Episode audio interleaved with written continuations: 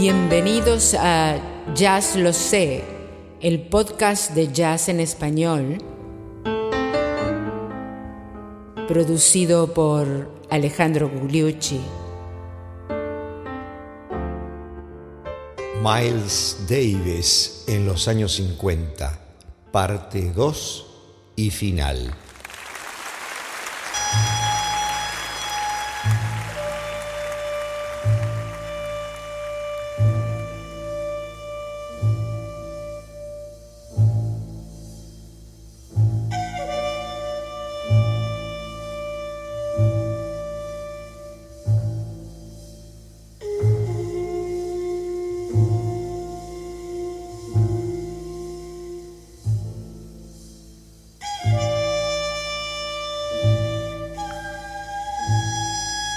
¿Qué tal amigos? Bienvenidos al episodio 45 de Jazz Lo Sé, tu podcast de jazz en español que estamos dedicando al Miles Davis de los años 50.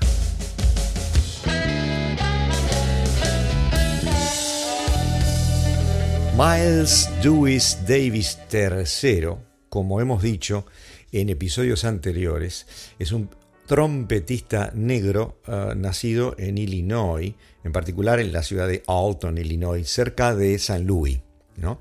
que en el año 26, eh, de una familia eh, de dinero y eh, con una crianza que lo llevó a ser un niño eh, rico toda su vida en, algunos aspectos de su personalidad, pero lo importante es la música que creó Miles Davis. Y como dijimos estuvo en el estuvo con Charlie Parker y estuvo en la revolución del cool con sus ideas y luego en hard bop y luego más adelante eh, en una en una expresión modal junto con John Coltrane abriendo puertas y avenidas para el jazz y finalmente en su periodo eléctrico. El, cuando era pequeño tuvo una educación musical formal, un amigo de un paciente del padre, Buchanan, eh, contra todo, él quería, la madre quería que estudiara el violín, pero él quería estudiar la trompeta. Contra todo la moda de la época le dijo que tocara sin vibrato, incluso cuando le ponía un poquito de vibrato, en expresión con vibrato a la trompeta, le pegaba en los nudillos. Y eso lo ayudó de alguna manera a desarrollar su voz particular, porque había que competir con Dizzy Gillespie, no era imposible. Así que eh, esa educación le sirvió. Más adelante eh, se fue a la escuela Juilliard en Nueva York que es eh, una escuela de música muy importante, con plata del padre, por supuesto. Este, estuvo, estudió un cierto tiempo y lo abandonó porque se dedicaba a buscar a Charlie Parker por toda Nueva York y hasta que entró a tocar con él eh, y lo hizo por un par de años hasta que lo abandonó. Eso más o menos son los principios de Miles Davis.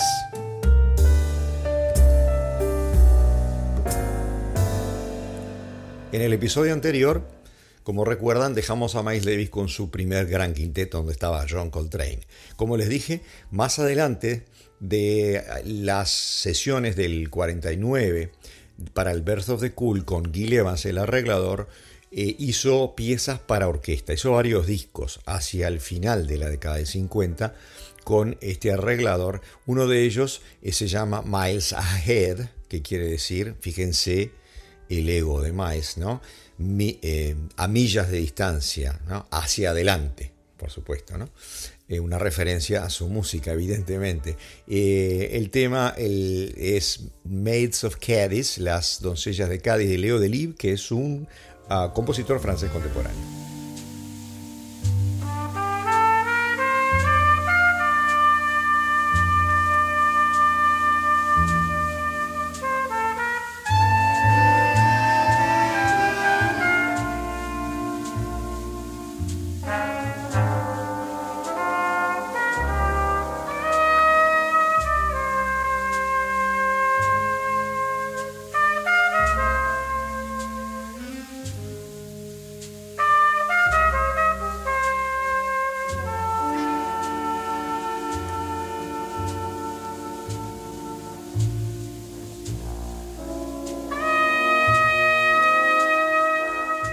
Por supuesto que Miles alternaba estos proyectos de, de alguna manera, podemos decir, fusión con el clásico, que algunos no gustaban, por supuesto, con las presentaciones con sus famosos quintetos, tocando ya con la sordina Harmon y su sonoridad muy particular, espléndida, eh, junto con Coltrane, Cannonball Adderley, etc.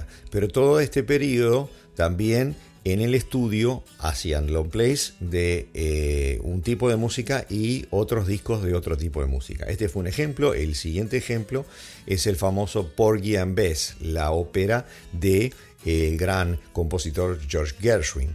Y el Summertime, vamos a escuchar Tiempo de Verano, esto también es del año 59.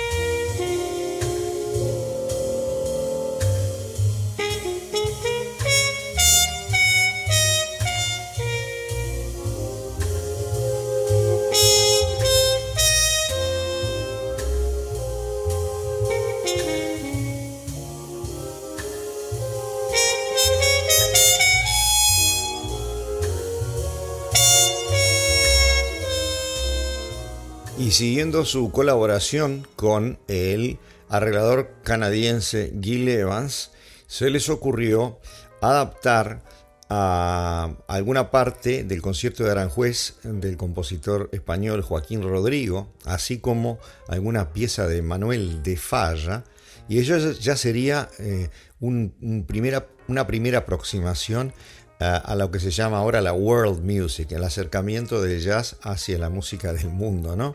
Para algunos es considerado así.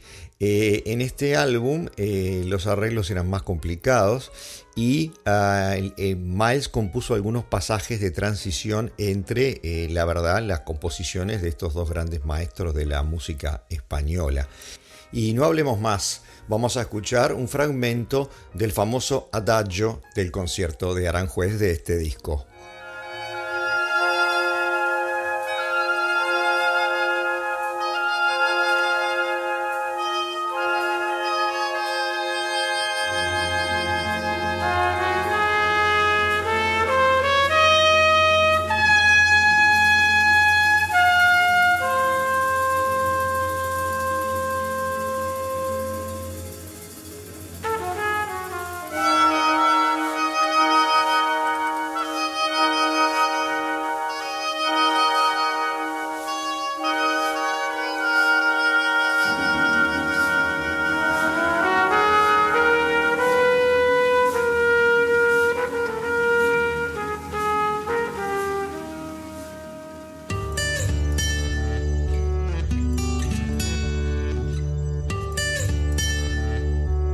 En este rápido vistazo se habrá podido ver que Davis había llegado a una especie de antivirtuosismo, tanto en el fliscorno como en la trompeta, algo que lo continuaría a refinar en los años subsiguientes. ¿no?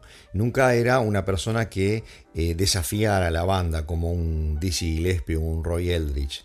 Se contentaba en flotar, porque básicamente eso es lo que, lo que hace. Flota la trompeta, es como espacial la trompeta de Davis y que flota sobre los arreglos medio impresionistas que hacía eh, Evans, ¿verdad? Eh, con el éxito que tuvieron con Miles Ahead, eh, hicieron por Gran vez, como yo les mostré, y el tercer proyecto, como les dije, en el 59 y 60 es lo que acabamos de escuchar, ¿no?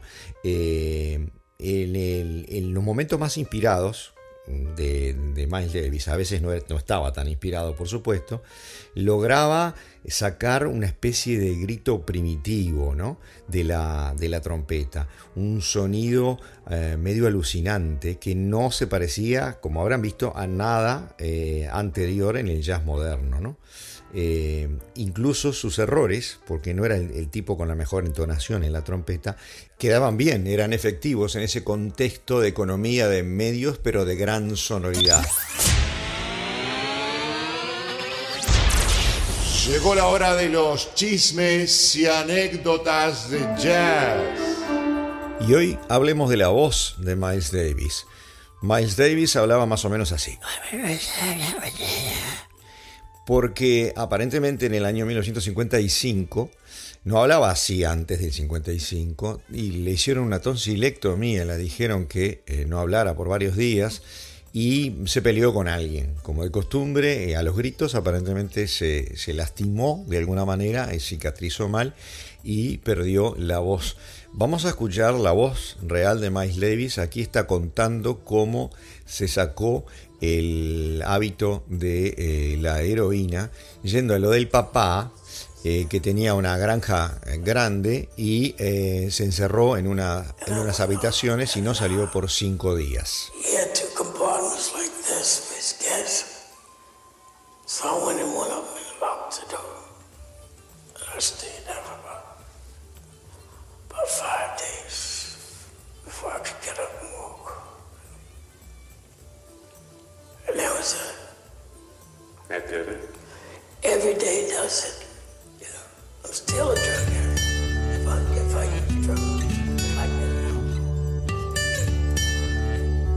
Chambers, el bajista del primer gran quinteto, era de Detroit. Una vez lo llevó a Miles a Detroit a una jam session. Escucharon a un trombonista, Curtis Fuller, muy joven en esa época, uno de los grandes del trombón. Y eh, Miles lo escuchó y le dijo, cuando quieras entrar a mi orquesta, eh, sos bienvenido.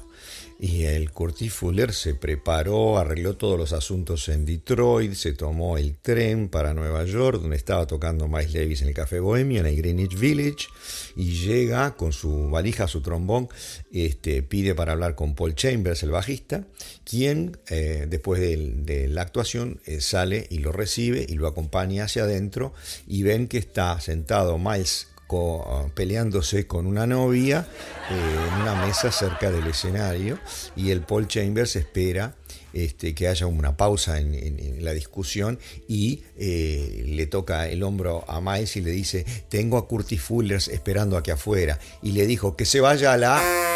y no lo contrató por supuesto.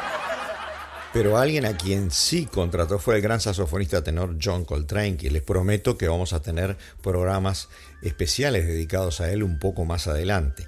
Basta saber que su fama se acrecentó con la participación en el primer quinteto con Miles Davis, porque desarrolló un estilo completamente complementario al de Miles Davis, que, era de pocas notas y mucha sonoridad, y eh, John Coltrane eh, tocaba un increíble número de notas en cada frase, ¿no?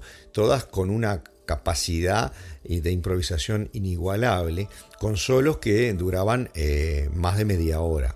Y en tal sentido, el, baterista del conjunto, Jimmy Cobb, eh, cuenta que eh, a veces era difícil seguirlo porque de repente tenía que tocar 45 minutos y John Coltrane no podía parar. Entonces Miles a veces le decía, ¿por qué no tocas más cortos los solos? Y Coltrane le decía, no, que me meto tanto en la música que no sé cómo parar. Entonces Miles una vez le dijo, trata de sacarte el saxofón de la boca.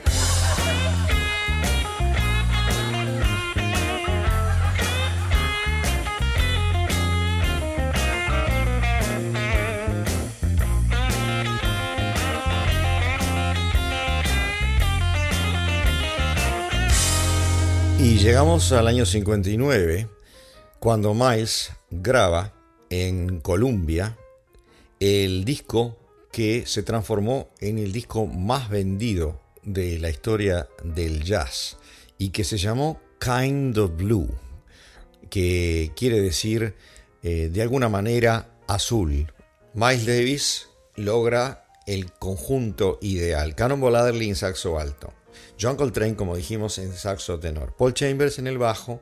En la batería está Jimmy Cobb, está él por supuesto, y en el piano, y en el piano ahora entra por un breve periodo, pero sobre todo en este disco, y es fundamental su aporte por su manera impresionista de tocar, el gran Bill Evans, del cual ya hablamos un poco y vamos a hablar más en episodios subsiguientes.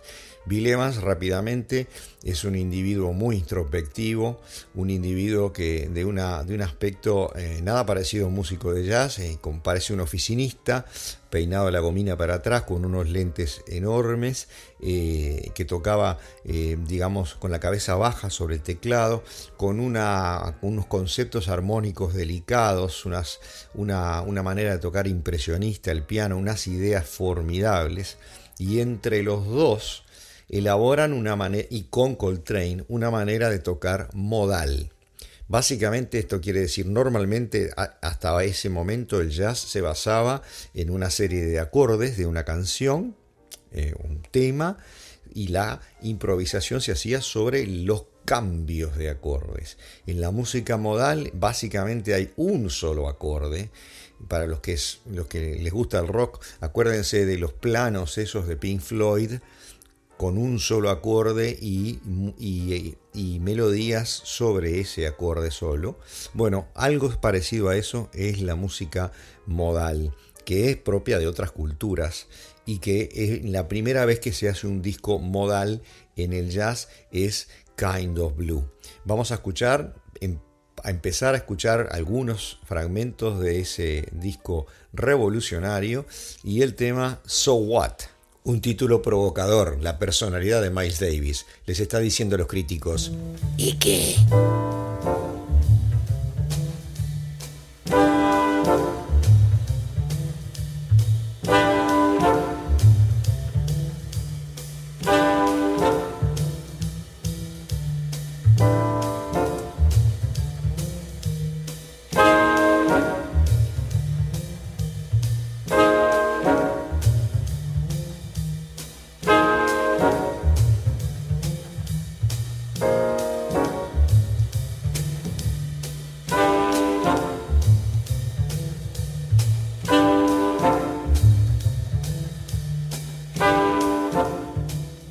Esa es la exposición del tema, ¿no?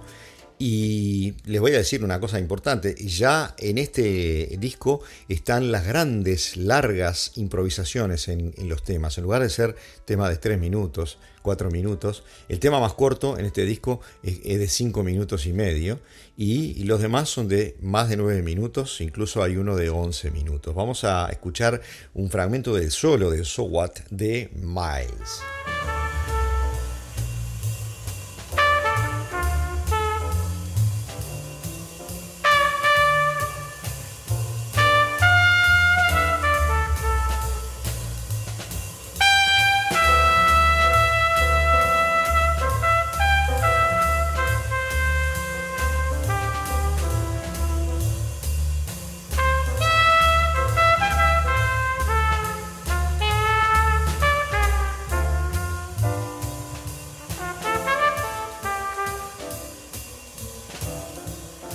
Se grabó en solo dos sesiones, eh, en donde la mayor parte de, los, de las piezas eran completamente improvisadas, con algunas guías armónicas que hacía Bill Evans en el piano y con algunas eh, nociones que Miles Davis les daba a, a, los, a los músicos que pretendía que además fuera muy fresca la música que estaban tocando, o sea que se grabaran muchísimas horas y luego se eligiera de eso el material para editar un disco.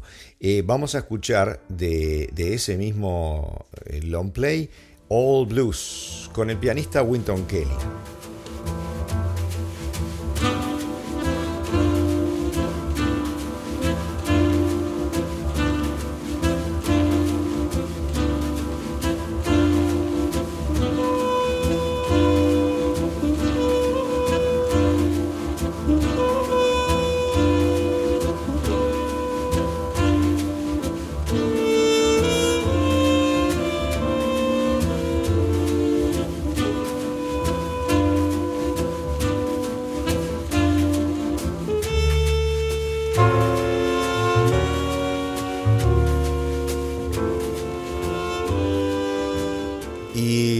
Las mismas sesiones, pero que no apareció específicamente en el disco Kind of Blue, está Fran Dance.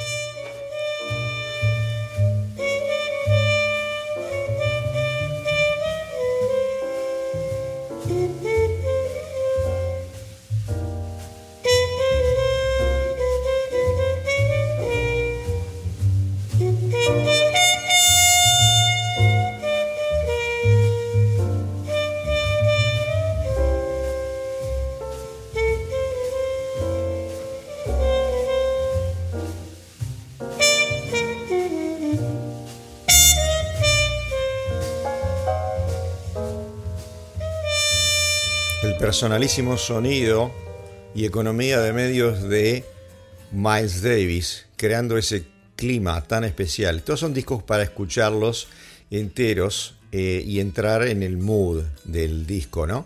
Blue and Green, por ejemplo, es un excelente tema que compuso Bill Evans y lo trajo al estudio para luego ser más o menos eh, discutido entre ellos y pasó a formar parte de este disco.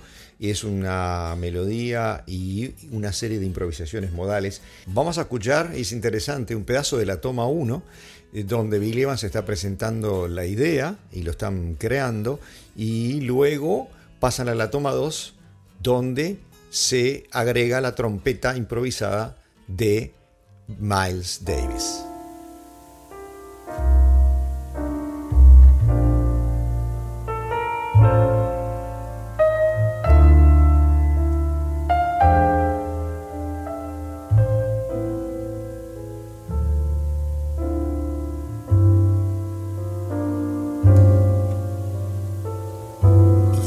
Oímos en el proceso de discusión en el estudio.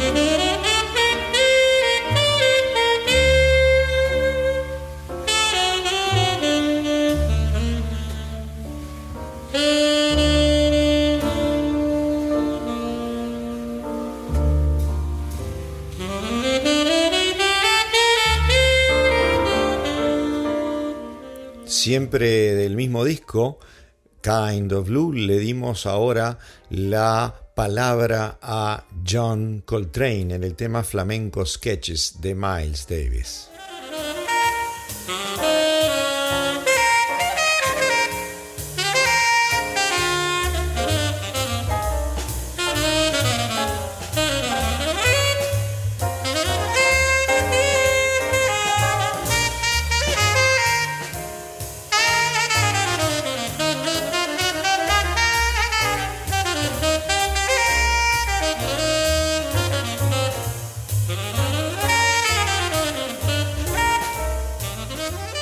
Maravilloso John Coltrane. Y escuchemos ahora al saxo alto Cannonball Adderley en su improvisación en el tema anterior, Flamenco Sketches.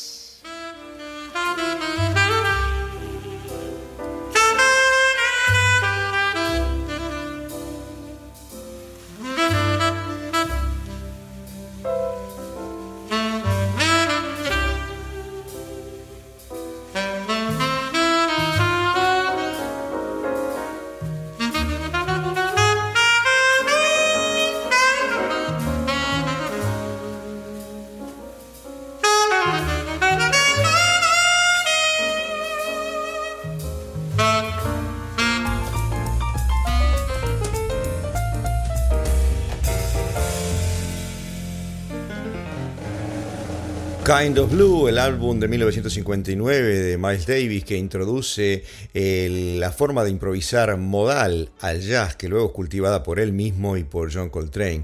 Y se me ocurre que a manera de ejemplo eh, repasemos el hecho de que en lugar de improvisar sobre una secuencia de acordes, se improvisa en prácticamente un solo acorde sobre una escala. Por ejemplo, una secuencia de acordes.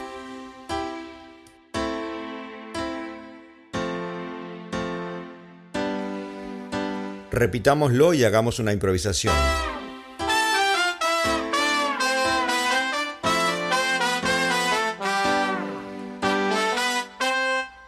Y ahora nos quedamos en un solo acorde de Do séptima.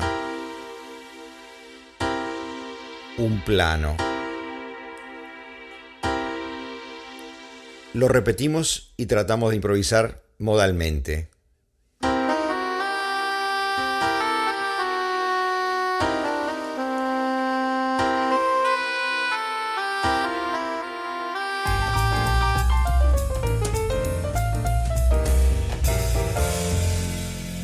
Con Kind of Blue, Miles Davis se consagra como gran innovador y continúa con sus experimentos.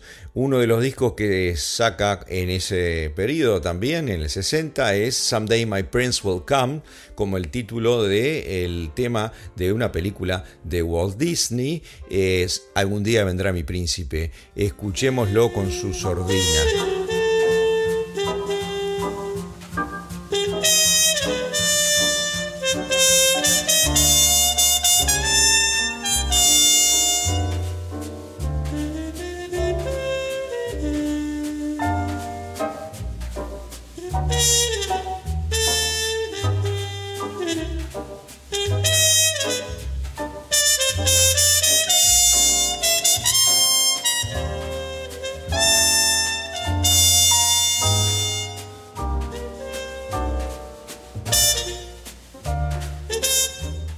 La textura de la sordina Harnon en la trompeta de Miles Davis reinterpretando un tema infantil y del mismo disco, y ya nos estamos yendo, es el clásico I Thought About You, pensé en ti.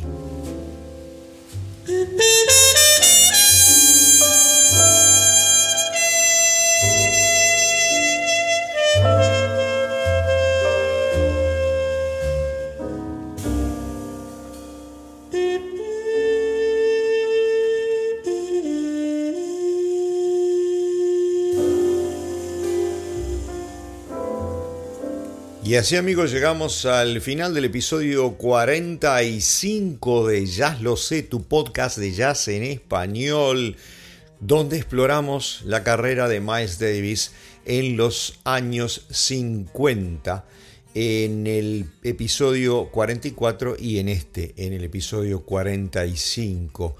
Ahora vamos a dejar a Miles por algunos episodios para reencontrarnos con él en su fase del segundo quinteto que da lugar después a el jazz rock porque vamos a pasar a los otros grandes maestros de la década del 50 del cool jazz y del hard bop.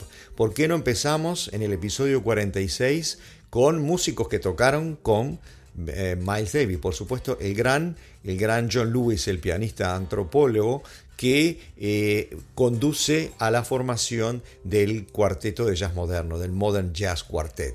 Todo esto y mucho más en el episodio siguiente, el episodio 46 de Jazz Lo Sé, que es presentado y producido por Alejandro Gugliucci con locución de Teresita Menini y dedicado a Walter Venturino. Los espero con el Modern Jazz Quartet en el 46. Gracias.